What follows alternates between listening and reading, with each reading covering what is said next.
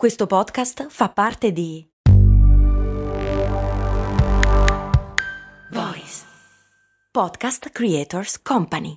Aspetta, devo fare la spesa, fermati qui all'MD. Ma è un discount. Eh, e quindi? E costa poco. Eh, e quindi? Vuol dire che vende cose che arrivano da chi? Ci sono prodotti italiani. Ah, e vabbè, ma vende tutti i prodotti fatti da chi? Da produttori seri che conosci anche tu. Ah, e allora perché è così conveniente? Buona domanda, ma puoi fare di meglio. E allora perché non ci sono mai andato? Ecco, bravo. Almeno provalo. Allora, Maurizio chiede come mai l'antibiotico va preso a intervalli regolari. È morto, è morto, è morto, mai, è morto, è morto.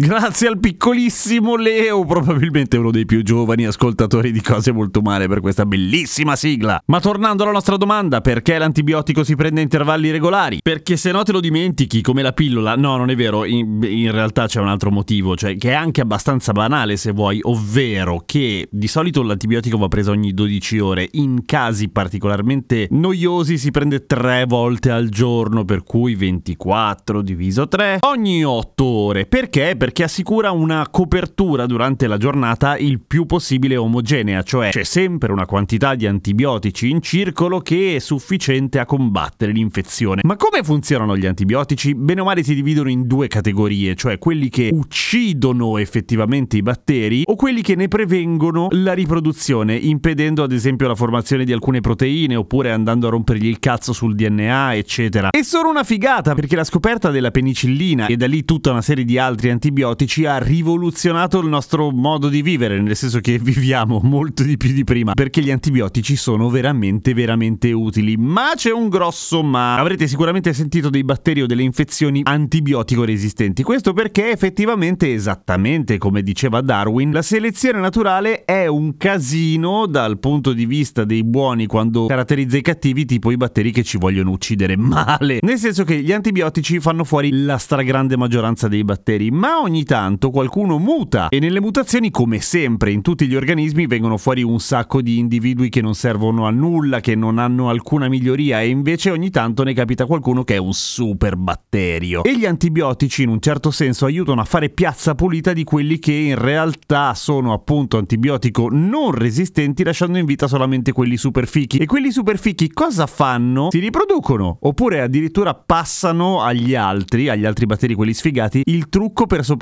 agli antibiotici. E di batteri super fichi ce ne sono già in giro un po', ci sono delle versioni di Escherichia coli particolarmente resistenti oppure dello staffilococco aureo, quello che ha il nome simpatico ma che poi in realtà è uno stronzo. E ci sono ambienti in cui questi batteri antibiotico resistenti sono particolarmente diffusi, ovvero laddove sono diffusi gli antibiotici, ovvero gli ospedali, bene o male. Ed è la ragione per cui prendere antibiotici a cazzo, cioè quando non sono strettamente necessari, è molto molto male, magari non per te perché ti togli il pensiero anche se avevi un mal di gola passeggero o addirittura virale e tra un po' ci arriviamo alla questione del virale, ma è molto male da un punto di vista dell'umanità, cazzo, perché contribuisci ogni volta che prendi gli antibiotici a fare una sorta di palestra di allenamento per batteri fichissimi che poi rimangono lì e magari a te non ti fanno neanche il solletico, ma restano in giro e ammazzano le persone e non è una cosa bella. Perché è una cagata prendere gli antibiotici quando hai un'infezione virale? Allora, non sempre e questa è una decisione che ovviamente deve prendere solo e unicamente il medico e nessun altro, perché quando hai un'infezione virale l'antibiotico non fa assolutamente una minchia. In alcuni casi si prende lo stesso perché il fatto che il tuo organismo stia combattendo contro l'infezione virale lo rende più debole su altri fronti per cui è meglio dargli una mano nel caso ci sia anche una concomitante infezione batterica, ma di solito non serve a un cazzo. Ed è la ragione per cui è assolutamente sensato che gli antibiotici non siano farmaci da banco del cacchio, cioè che ci vuole una ricetta scritta da un medico che valuta caso per caso se è davvero necessario. Quindi per tornare alla domanda di Maurizio perché si prendono intervalli regolari, per quella roba che la copertura deve essere il più possibile diffusa, omogenea durante la giornata, in modo che il tuo organismo sia sempre presidiato dai buoni